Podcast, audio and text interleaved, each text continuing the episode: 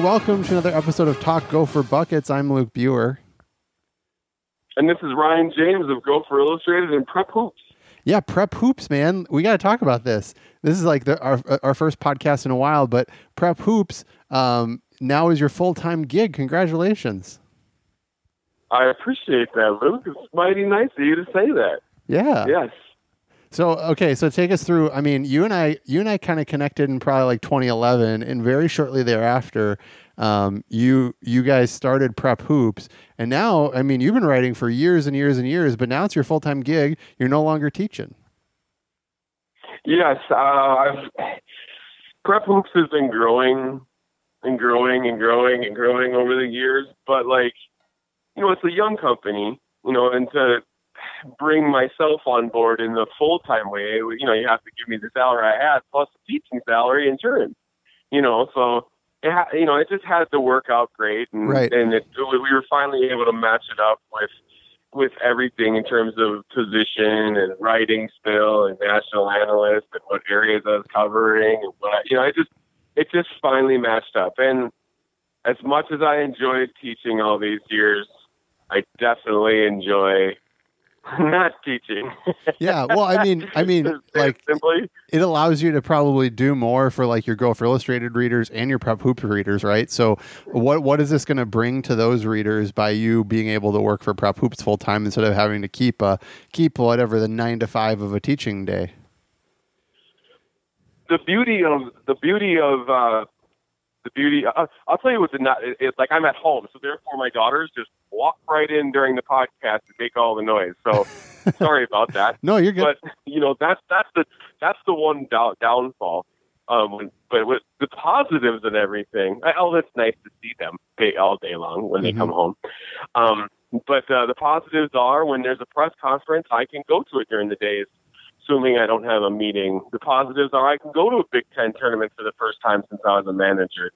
Um, the positives are going to some road games. And that's, you know, that's what I've been longing for for a long time, you know, just to have an open schedule to a varying degree. I mean, obviously, full-time Prep Hoops employee, you have to be, we have meetings and we have things we need to do that do yeah. have a schedule, but it's not like a teaching schedule where if you walk in the door at seven thirty-one, eyes come your way. Yeah, you know, yeah, yeah. If there's forty-eight minutes down in a period of a fifty-two period minute day and the kids aren't doing something, eyes come your way, you know, it's stuff like that. Yeah. Okay. Got it. No, that, that's awesome. And obviously this is going to be good for your Gopher Illustrated readers. You already churn out an incredible amount of content there as well as Prep Hoops. So I'm just, I'm fascinated to see how much more content you may actually be able to produce. Maybe it'll just be more quality, Ryan. Will it just be more quality?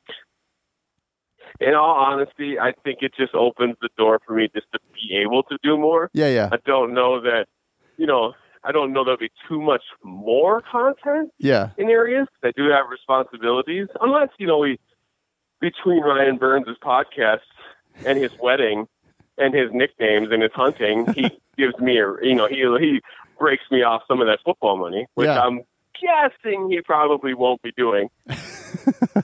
All right. All right. So obviously some change in your personal life. Um, and we're getting back into the podcast because twenty twenty-one, twenty twenty-two men's basketball season is approaching.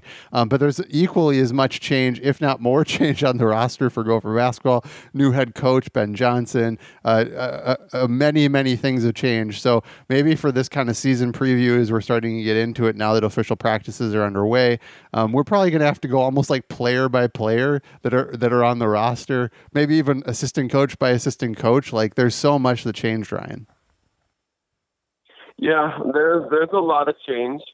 Um, there's no there's not many no much there's not much other way to say it. But the one positive that if if you're going to make drastic changes, you want to do it with veterans. Mm-hmm. Now, obviously, there are some veterans they would rather have, but when you have as many veterans as they do, it does make the job a, a little bit simpler, a little bit.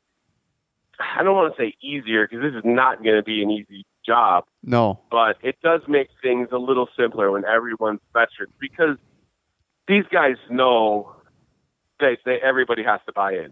Mm-hmm. These guys know everybody has to defend. They have to know that they know the ball has to move and everything has to be about execution. If somebody steps out of line and does try to make do individual things in this team, this is not going to work. This is not going to cut it. Whereas you'll see some other teams out there that that are young in the in the in the Big Ten that may have a few more players that are ranked higher, that may have a little bit bigger of a resume, but they're also not the veteran team. So you would think that the Gophers will have that going for them, assuming they stay healthy, because, Luke, they cannot afford another injury. Now, I know this is typical Minnesota, where you start a new team and both your starting power forward candidates are already out with torn A C Ls. Yeah. So, yeah, yeah, yeah. So let's actually just try and look at and like prognosticate, um, you know, what, what is going to be the starting lineup. Maybe, I don't know that we have any real solid guesses, but maybe we should get to injuries. Obviously Parker Fox went down with an A C L. He's the transfer from Northern State. Um, he, he's a Minnesota Fury, if I remember correctly, out of Menomonee, um, comes in six eight, two ten, um, real athletic, right? Uh, but he, he went down with an injury uh, in the preseason, um, and he won't probably get to play, but maybe he will. I mean, maybe there's an outside chance, but probably not likely with a torn A C L. I would I expect him to play, assuming the recovery goes well. I would expect that we see him towards the end of the year. And Luke, I do have to make one quick, quick correction on that. Oh no, Parker and Sean Sutherland played for the Minnesota Heat. Oh, and dang the, uh, it. Luke, the Minnesota Heat has fifty-some teams a year. That is a lot of alumni that'll be flying at you in anger. Yeah, so we gotta we gotta make sure it's Minnesota. I gotta change Heat. My best. Um, yeah, yeah. Oh, that's a that's a T J Fleck thing. Yeah, that's that's sloganeering. They're right Luke. There. Gotta gotta watch it. Are you? It's not culture. Are you sloganeering? Here. Yeah, I'm sloganeering. It, you know, it's all about our culture on Talk Gopher Buckets. So, hey, I don't miss a Gopher Gridiron Radio. I know you don't. Like, I, I've heard everything. I've heard. I've heard Luke smashing those opinions out. I've heard Burns cutting on your opinions. You know, right, right. Uh, okay, so obviously my my mistake. Um, not the Fury, but the Heat. Terrible. Um, yes. both, both Sean Sutherland. I know it's and, all good. Yeah. Thank. Thanks for the. For, thanks I, for I the. I got fix. a little. Yeah, I got a little sidetracked there. I should probably say, Parker Fox was injured in mid-April, um, and he is ahead of schedule in his rehab. Like, you'll if you sneak a peek at some of those Gopher social media things when they have the videos out there, you'll see a Parker Fox, you know, in a shooting drill or yeah, yeah. you know, jogging or whatever, whatever they do during a practice. You'll see him him in there, here and there, doing that stuff. Word is he's ahead of schedule. Everything will come down. I got this from a pretty good source here. Everything will come down to how quickly his comfort and his confidence comes back once the leg is as strong as it needs to be. And that is different for every athlete. But, like, you know, they say six to nine months, and you know, on the healing, and it comes with the confidence. So if you say the nine months, well, let's do math. Yeah. If he was, if he was, if he was hurting mid-April, well, you take that minus nine. You carry you plus nine. And you get to mid-January. Mm-hmm. So I think we might see some minutes on him. It just depends on his confidence and comfort level in that leg. Sure. Okay, so then let's talk about Isaiah Ihnen, also uh, also a knee injury. Um, you know, he was basically the lone carryover. Well, I guess Eric Curry as well, but Eric Curry at one point uh, hung up the hung up the shoes and then came back, which we'll get to later. Um, but Isaiah Ihnen was really the lone carryover from this previous roster, um, and he will be out for the season um, with a with a I believe another torn A C L, right? Yes, another torn A C L, and that was. That was a mid-June injury, so you won't see him. Although I was told that he's making a pretty solid recovery already, already, so it's ahead of schedule. So come this time next year, Isaiah will be, you know, have a couple more years, and he should be good to go. Yeah. All right. So let's let's try and take a stab at what we think that starting lineup will be. Um, my assumption, and I think everybody's assumption, is uh, the go-to guy is probably going to be Peyton Willis at your lead guard. Um, you know, he he transfers from College of Charleston. Um, well, I sh- we probably should go all the way back, right? First, he went to Vanderbilt. Then he came to Minnesota. Then he went to College of Charleston. Now he's back at Minnesota, um, and he'll probably be that lead guard for Ben Johnson's squad. Yeah, he's the lead guard. I wouldn't say he'll be the go-to guy, but I think yeah. I'd say he'd be one of the two, three go-to guys. Mm-hmm. Um, but the funny thing about this is, like they were talking about, this is not, I didn't research and do this myself. I, I thought uh, Peyton and Ben Johnson had been connecting on a recruitment three times, but technically it was four different times because Peyton and Eric Curry played together for the Arkansas Wings. So Ben recruited uh, Peyton out of high school, and then he recruited him from Vanderbilt. And then when he was transferring, Ben Johnson tried to recruit him to Xavier, and then when he, and then, then he recruited him again when he became the Gopher head coach. So four different times he recruited Peyton Willis. Peyton Willis, I guess. I guess I, I feel like people are kind of underestimating this. Yeah. This is a six-year player who was a was the third slash fourth best player for the Gophers two years ago. He shot a good percentage from the arc when he was here. He shot a great percentage from the arc last year. He played point guard for Vanderbilt for two years, so he's played that position before, and he's an excellent passer and an excellent position defender. He was a really good defender here until he had the ankle injury that completely messed up pretty much everything he was as a Gopher. Then he left. Um, so I'm... I love Peyton Willis for this team. Yeah, I'm with you. I, I, I think the transfer back made a ton of sense. It's a it's a good fit for them. They need they need some experience in at that guard position, and he'll be able to provide that. Um, I'm curious here who your thought is is going to be the, the next guard starting next to him. Um, I have my guess, but I'm I'm curious to get yours. I'll one hundred percent go with Luke Lowy. I think he is probably the third most likely guy to start. Um, and the biggest reason there is this is an outstanding worker and an all-defensive honor player several times over. Mm-hmm. Yeah, so I, I would agree again, Luke, Luke Lowy. Um, he's from Wisconsin, and if I remember correctly, he's like by way of a school out east, right? I'm trying to remember who it was. I'll try and look it up quick. Um, but from William and Mary, right? Um, and you're right. Yep. He, he's he's a uh, You know, he's a scrappy guy, uh, six foot four, so he's got a little size to him, um, and obviously should be able to defend. I haven't watched him a ton other than when he first transferred. I think I watched one or two of the William and Mary games. Um, looks like to be a real competent shooter and, and, and good at, um, you know, taking good shots and will move the ball um, within the offense, which is really encouraging given what we've seen in the recent history um, with, with the guard position being real ball dominant at, at Minnesota. That's that's what Luke will do. Luke is actually better with a dribble when I reviewed the tapes than I expected. Defensively, he's what you need. Um, two years ago, he shot forty-three percent at the arc. Last year, he was a bit more of a go-to guy, and in the limited games they played, his uh, percentage numbers weren't what you would want them to be. But you know, the hope is that he shots so, shoots the same way he did two years ago. Also, remember that Jason Kemp, you know, he mm-hmm. was an assistant at William and Mary, so he has been he has been coaching Luke Lowy for a while, just like Ben Johnson has coached um, Peyton Willis for two years mm-hmm. at the University of Minnesota. Jason Kemp has coached Luke Lowy the entire time that they were there together at William and Mary. Yeah.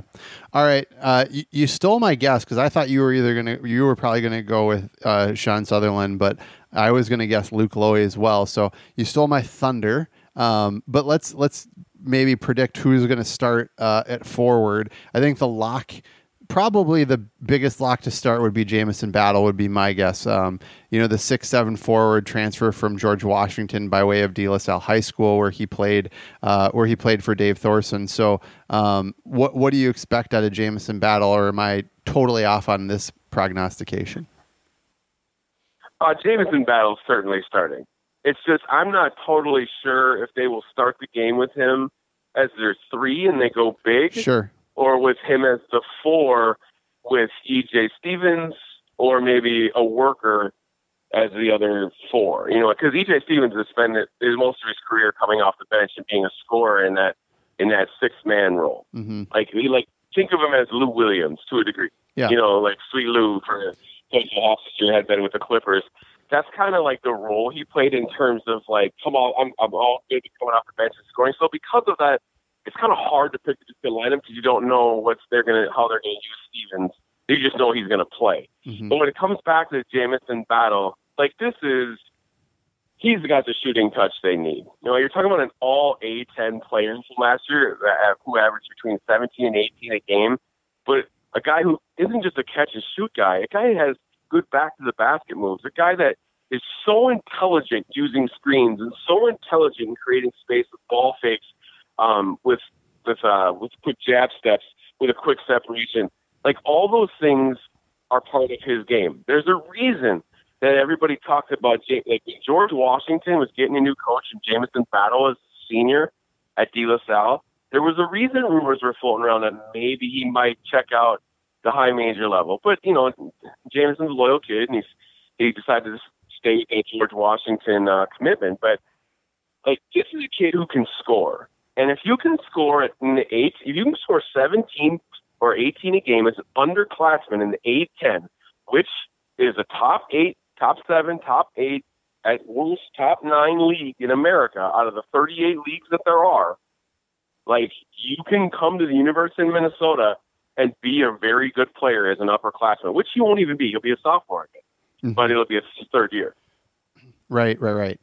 Um, yeah, I think he's going to be one of your primary go-to scorers, like like you've kind of alluded to here. Um, between him, uh, Peyton Willis, um, those those two to me seem like the two that you, you kind of look at. But there, this team also is going to move the ball, um, m- you know, move a little bit more as well physically, not just moving the ball, but actually move positionally um, than what we've seen in the recent past. So uh, let's. So you've kind of already insinuated where they may go small, they may they may go big with a worker. If they do go big with the worker, who do you think that's going to be at the power forward spot? Well, if they go big, I would I would guess if they go big with Jamison, I'm guessing that then they would put Trayton Thompson and Eric Curry up front. Mm-hmm. That's, but I don't know. Like Trayton is still like as as much potential as I think Trayton has to be a good player in this league. He's still light and he still needs to add weight. And we also like like they mentioned that Eric Curry on days where he just feels he needs to rest, he rests.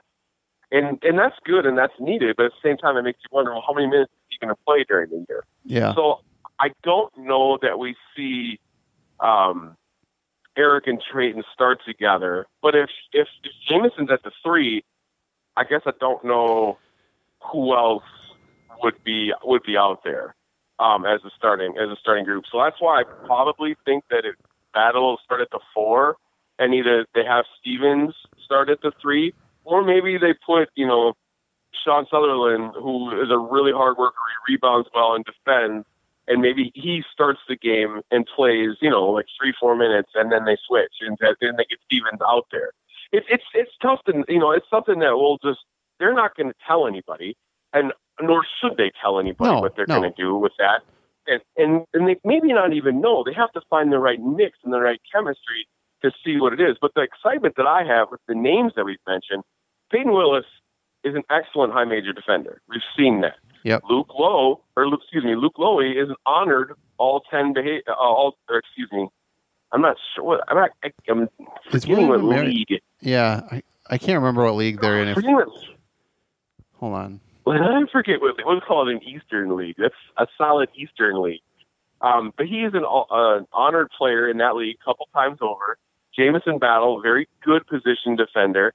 There will be, you know, people are all worried that, like, he's not going to be able to move his feet with guy A and guy B. Well, okay, you got to, people need to understand something. That is a problem when the other four guys aren't all working together. Like, that's the, this team's M O is that the five guys on the floor will defensively work as a unit. When you take one or two guys out of there, then your guys who may, who are good position defenders, then they have to position defend a bigger space than that than that's available to them, and then they have a problem.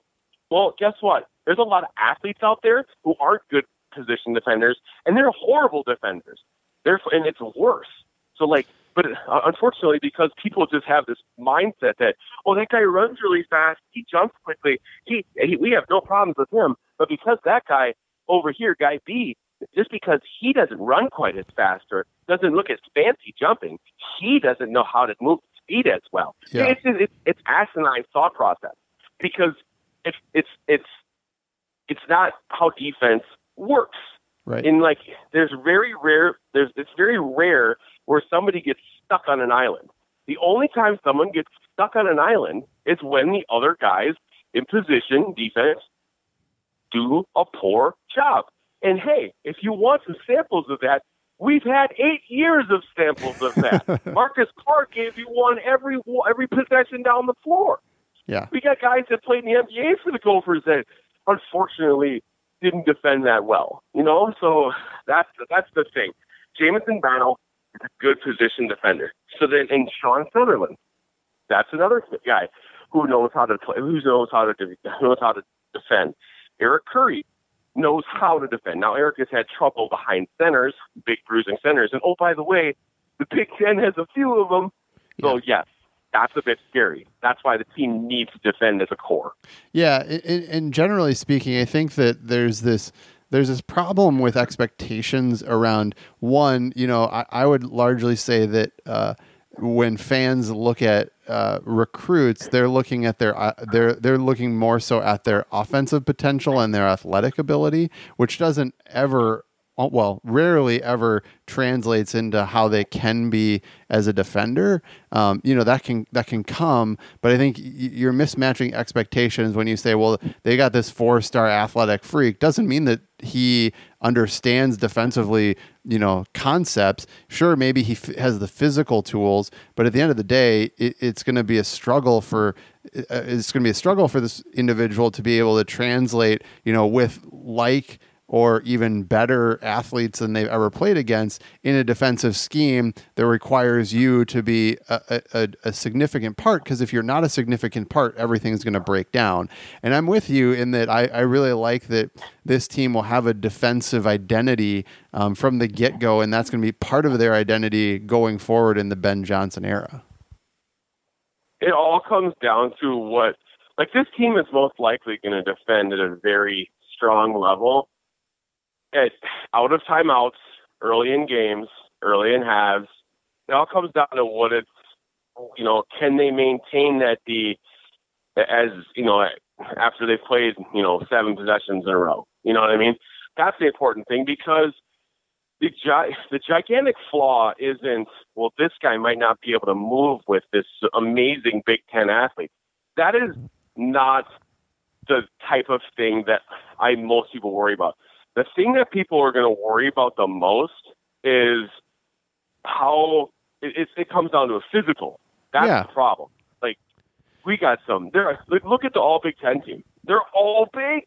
Yeah. Now, Purdue, Jaden, I, um, Jaden Ivey got uh, put on the All Big Ten, the All Big Ten for by the media, which I actually voted for Trevion Williams. But outside of that, the other guys were bigs.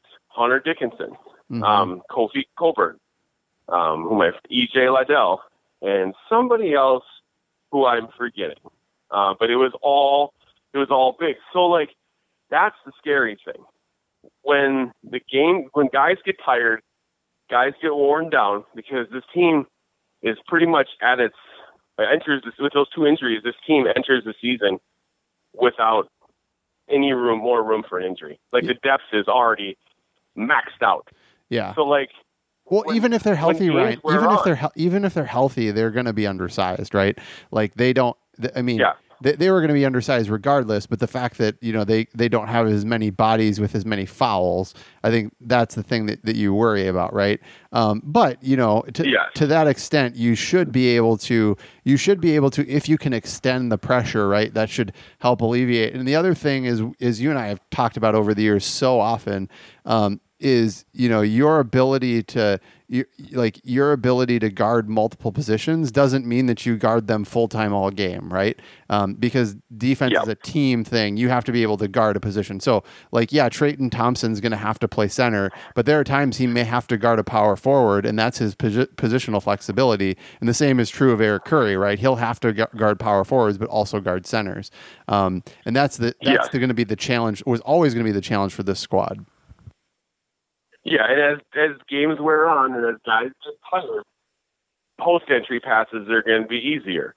It's and it's going to always be tougher when shots go up for guys to rotate and cover down and block out those massive dudes I just ran through. Yeah, that's where the that, that's where it gets tough. Wait, you did, know, and yeah, I, I agree with you. Did you see though? Did you see recently there was a there was a comment is is. boxing out a thing of the past in the N B A, and like multiple, it was like multiple G Ms uh, and head coaches were like, "Yep." Yeah. Well, that's yes. Like it is. In so many ways, it's comical because, like, how many guys in the N B A actually go crash the offensive boards? You know what I mean? Like, it's like Very it's like uh, three N B A three N B A guys in D jump for the ball. Hopefully, the one guy that's around the basket on the offense isn't jumping for it. You know what I mean? It's like it, it, uh, it, that's. I do like the N B A, but that's one of those things where it's just you're you don't you don't get locked in. When you're sitting in the stands, you look right. You don't look right for very long. No, you're looking left real quick. Yeah, you know what I mean. It's a it's a totally yeah, different so, it's a totally different game than college, and I I have an appreciation for it more than now more than ever. Um, but yeah, it's totally different. I just thought it was funny that like they, they basically like, yeah, boxing out isn't a thing in the N B A anymore. So I thought that was very you know funny. What, Luke, you know what Luke was funny is like we were all taught like remember the mother hen drill? Yeah, like throw the ball there, and you'd have to like. Get down and get your butt on somebody, and yeah. and you have to, and you know you're supposed to like keep your butt down, and like nobody does that. It's like you know, like if you had a good high school basketball coach, like he eventually told you make your hit, you know, stun your guy, and then go get the basketball. You know, you turn, right. make a hit, go get the ball. And there are some cases where you have to make a hit and hold off a monster. But for the most part, it's turn, make a hit, go get the ball. For the most part, no, well, there is no part where you sit down and you push back with your butt. Like this, is, that's not that's not the norm. Now, no, it's right. maybe that's the initial thing, so you get the feel with your with your frame if they're going right or left. But yeah, when you get to a higher level of basketball, it's turn, make a hit, go collect the basketball. So. Yeah, there's, the, you know, old school nature of the mother hen drill is not really what they do.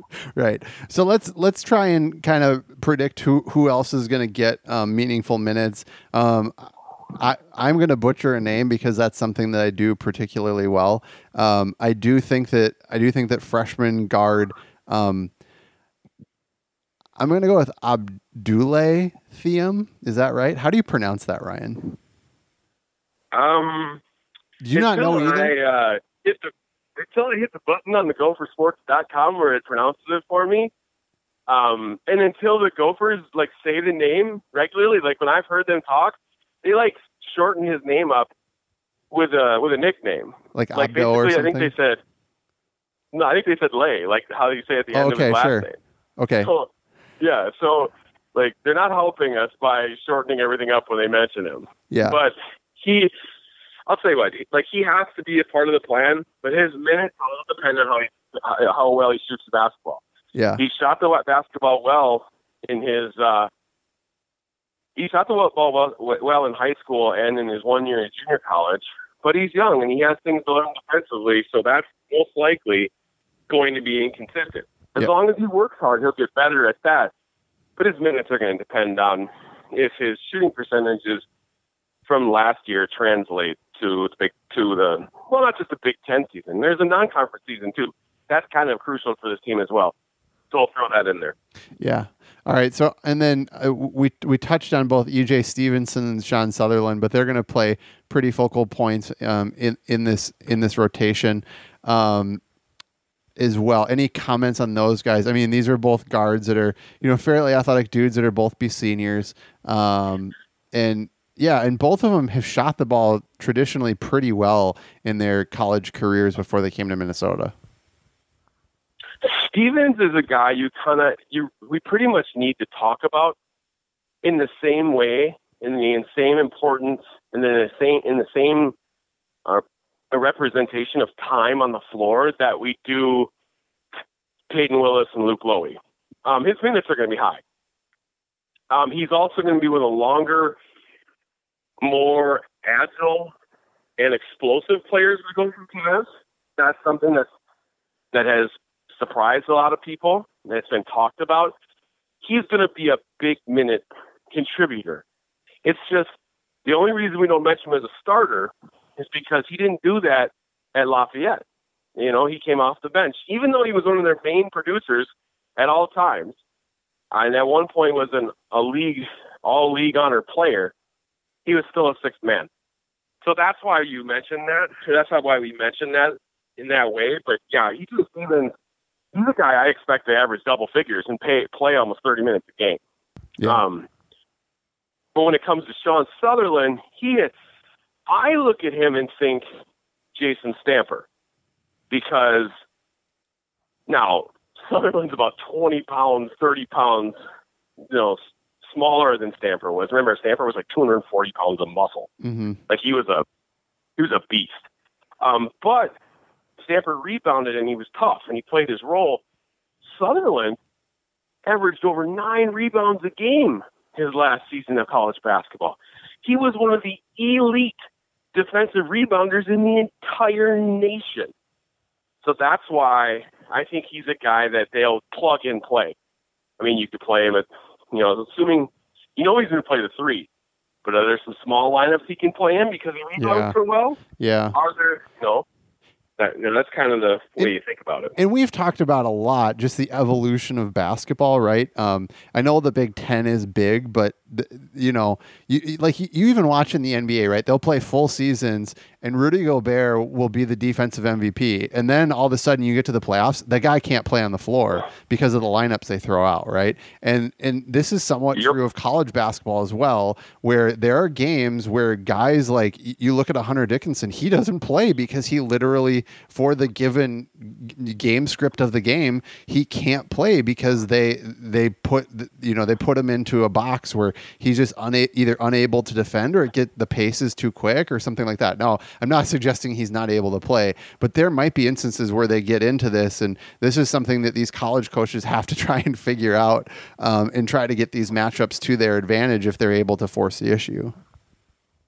Which is how you would get a Sean Sutherland on the floor. Right. You know, in a smaller lineup and still be rock solid. I mean, he is, he's six five, two oh five, something like that.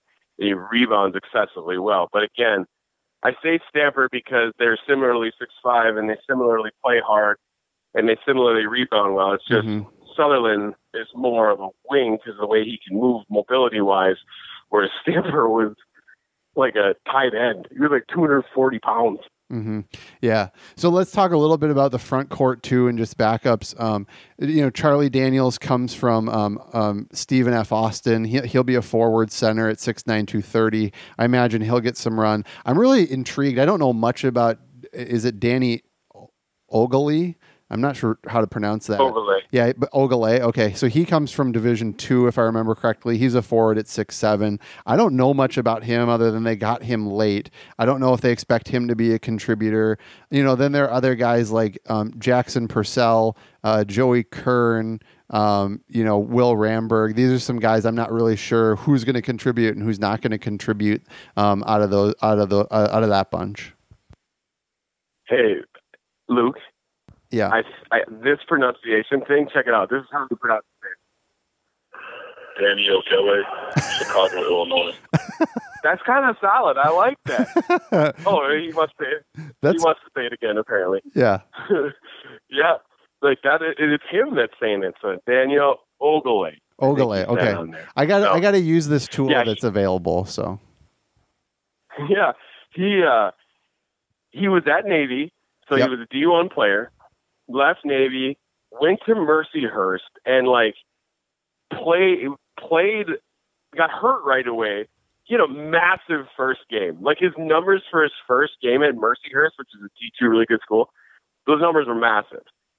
But then he got hurt, and then he came back last year. They had they played a, like a small, like twelve games, and he played. He's coming off a knee injury, so he played, you know, part of those games. It averaged eleven points inside of six people, but he only played. He played less than half of the game because he was he you know he's a year off an, a knee injury. So he's another guy who's coming off an injury. Sean Sutherland, by the way, missed all of last year, also coming off an injury. Um, these are all guys who they they they they're workers. You know, we can't beat around. We can't like talk about Danny without realizing like he, they added him in late July, and they added him because Isaiah Ihnen got hurt. They needed him for depth, and he was a guy that was available. Now, Luke, the one thing I want to say about all these guys through the four months that the Gophers were looking for transfers. There were other transfers considered, mm-hmm. but there was, they they closed the door on a lot of them because they're not guys who culturally fit. Sure. And I know culture has been a word we talk about a lot lady, lately because of P J and mm-hmm. Scott Frost. How is that Scott Frost culture, by the way, right now? How's that going? I, I Boy, what a!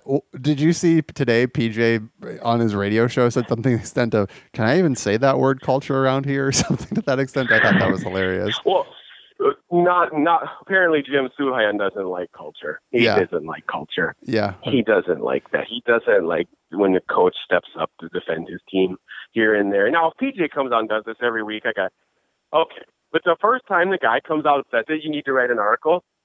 Like, dude, go back to. Go back to your podcast and go back to like nobody paying attention to you. Yeah. That was better. Like this was a cry. That was almost like a cry for attention, you know. And the only people who like liked it are those people that don't like P J Fleck because you know apparently some people in life life don't need slogans. Yeah. But you know what? I don't need. I never needed a slogan either. Which what I did enjoy was a coach who had my back, you know, and a coach that rallied the troops. Right. Loved that. Well, I'll tell you what. When the team heard that, I'll bet you everybody rallied because, and there you go. So back to the culture of the basketball, Luke, the reason I brought this up, there were other transfers out there that were discussed and dismissed because they weren't considered to be the right type of worker, mm-hmm. the right type of committed type of kid. And this goes to the walk-ons. Like Joey Kern, the biggest reason they want, wanted Joey Kern is because that kid is the right culture fit. Danny, uh, well, hold on, hold on, I gotta, we gotta try this again. Make you sure gonna try to play it again? Yeah, I got it. I already, you know, I gotta. Hold on. Yeah, he's from Chicago, Illinois too. Daniel Ogele, like he's a culture fit, and that was what was crucial to what they were looking for as players to be on the roster. Now, I don't know how productive he'll be, but I think when he gets in that game, you can expect an Andre Ingram-style worker, mm-hmm. and that's what they want. Yeah. It, so it, it'll be really interesting. It's obviously a new lineup. This is a group that hasn't been projected to be particularly good, but you know, they've literally hit, hit the reset. I don't, I mean, anytime you bring in a new staff, um, and we probably should touch quickly on the, on the new staff, right? Um, it, Like there is going to be turnover and you should expect some sort of regression, but we're already seeing some of the fruits of their labor on the recruiting trail that they've been able to hit on. Um, but, you know, obviously Ben Johnson, the new head coach, Dave Thorson, uh, Jason Kemp and Marcus Jenkins, like this is, this is a staff that I'm personally excited about. I know a lot of people locally are excited about uh, because of Dave Thorson and, you know, the recognition of him and the, and the reputation he has around these parts. Um, but maybe just speak to this staff. Cause I, I I was really excited about the Jason Kemp hire. I thought that was knocked it out of the park, and I'm pretty excited also about the Marcus Jenkins hire. When it comes down to all of these guys that were brought in, there's two things. Um, they're hardworking, culture-fit types, and they're guys that want to be here. Let me emphasize that again. They are guys that want to be here. Over the last twenty years, there have been a lot of coaches that did not want to be in Minnesota. flat out did not want to be here. I would say there was a head coach or two yeah. that probably did not want to be here and probably will never come back.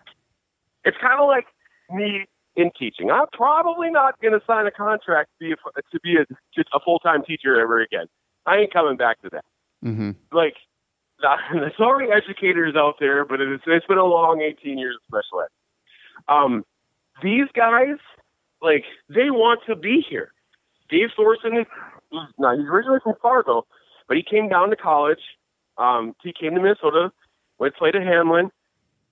Then he was a Gopher, De La, then to De La Salle. He's a Minnesota guy. He wants to be here.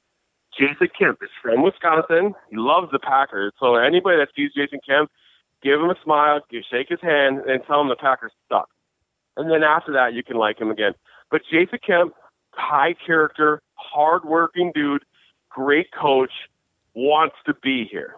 Marcus Jenkins, again, first of all, this guy was in the military, and he's highly, highly respected as a human being. And his wife is from Eden Prairie. So again, the guy that moved who wants to be here. These are people that want to be here. They look at the University of Minnesota job as a great opportunity, and they want to be here. Ben Johnson, goes without saying, wants to be here. These guys are in it, and they want to be here, and they want to work hard for this program. That is, that right there is so far ahead of some of the other names that we've had here in the past. Yeah, they want to be here, and they're, they're, they're, the culture fit is right. And I'm going to say this about Dave Thorson.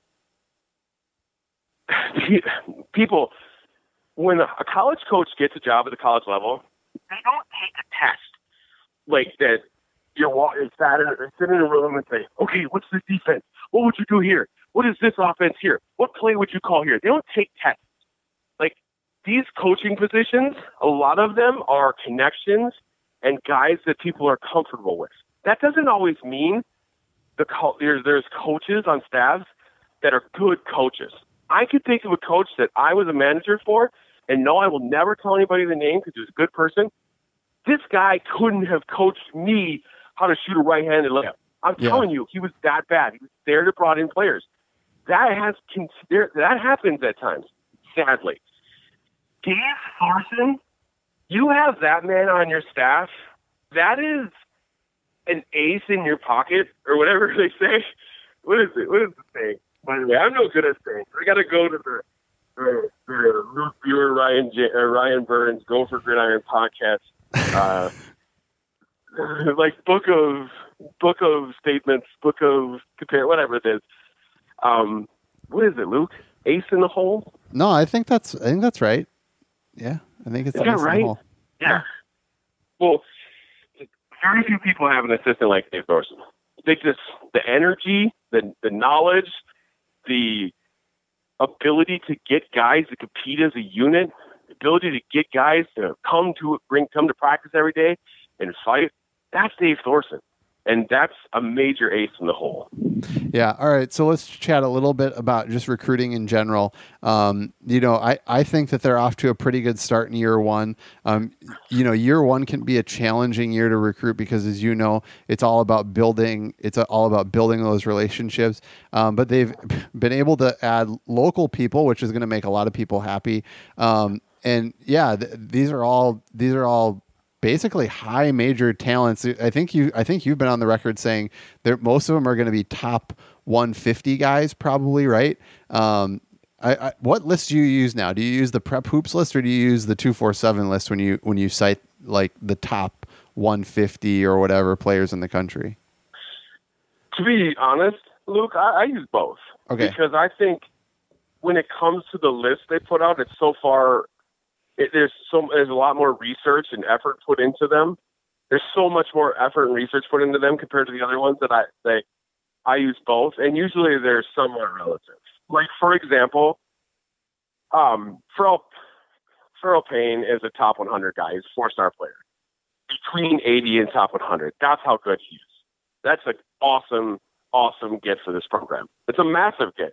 Now, the cynics of the world will look at that and be like, oh, he didn't have this offer. He didn't have that offer. They don't understand the situation. They don't under like this is the state of Minnesota this is one of the best years for bigs we've ever seen. But unfortunately, because so many teams are going to two or three bigs total and relying on future transfers, that the big man doesn't have the options he once did. And yeah. there's, there's two other things with Ferrell.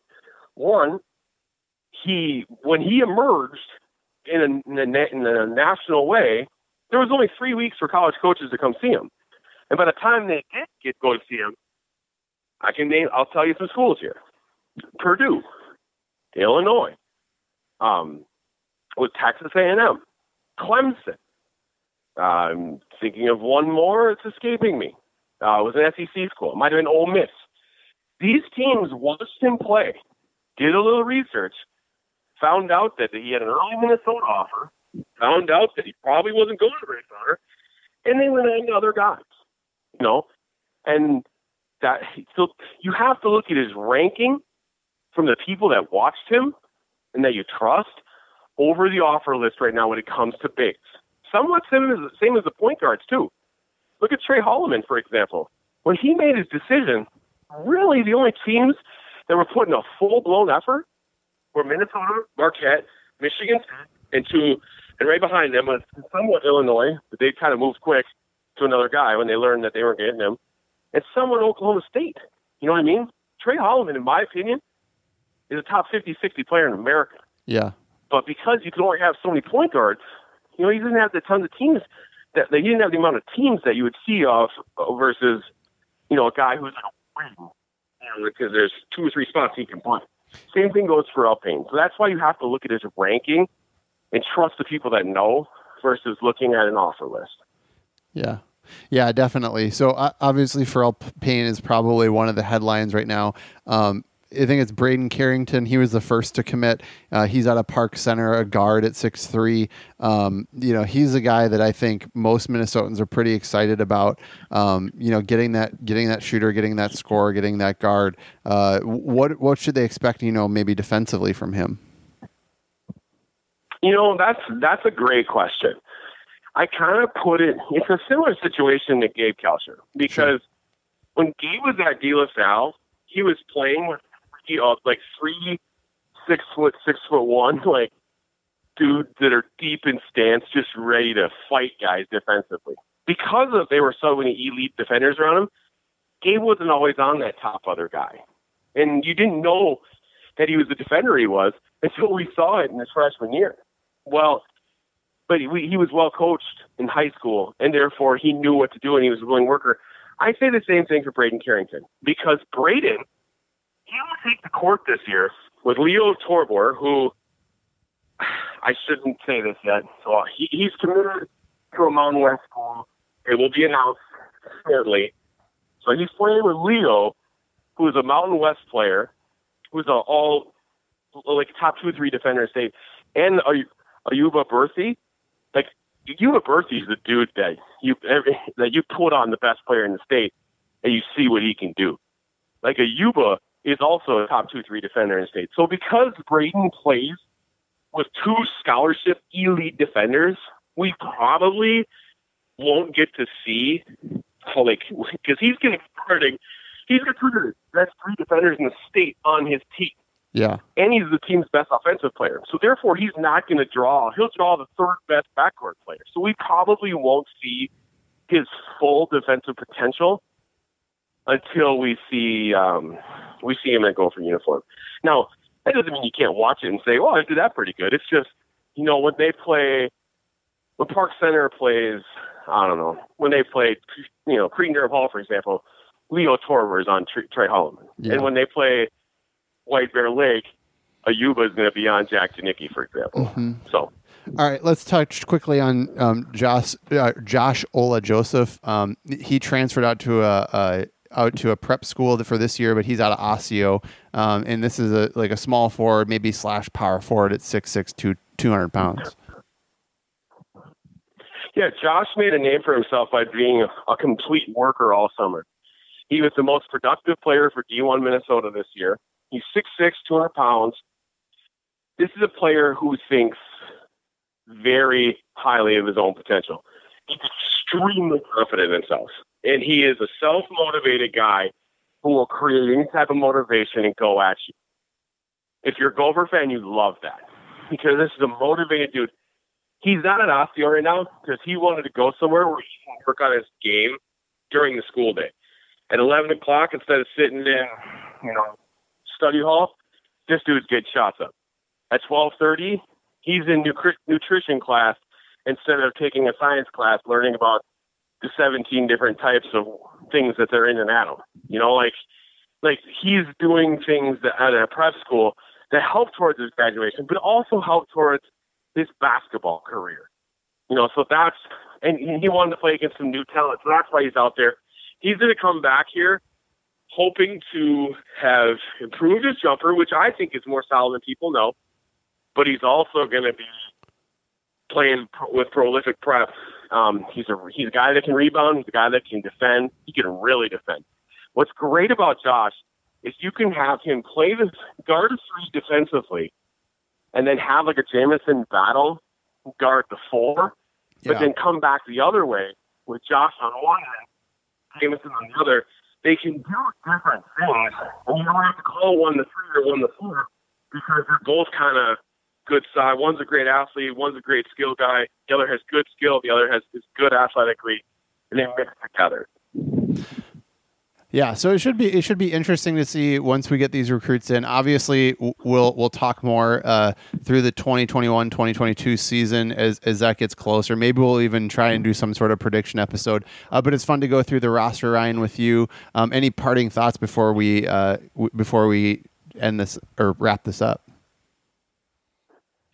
I would say, like, people want to say, well, what are we going to see this season?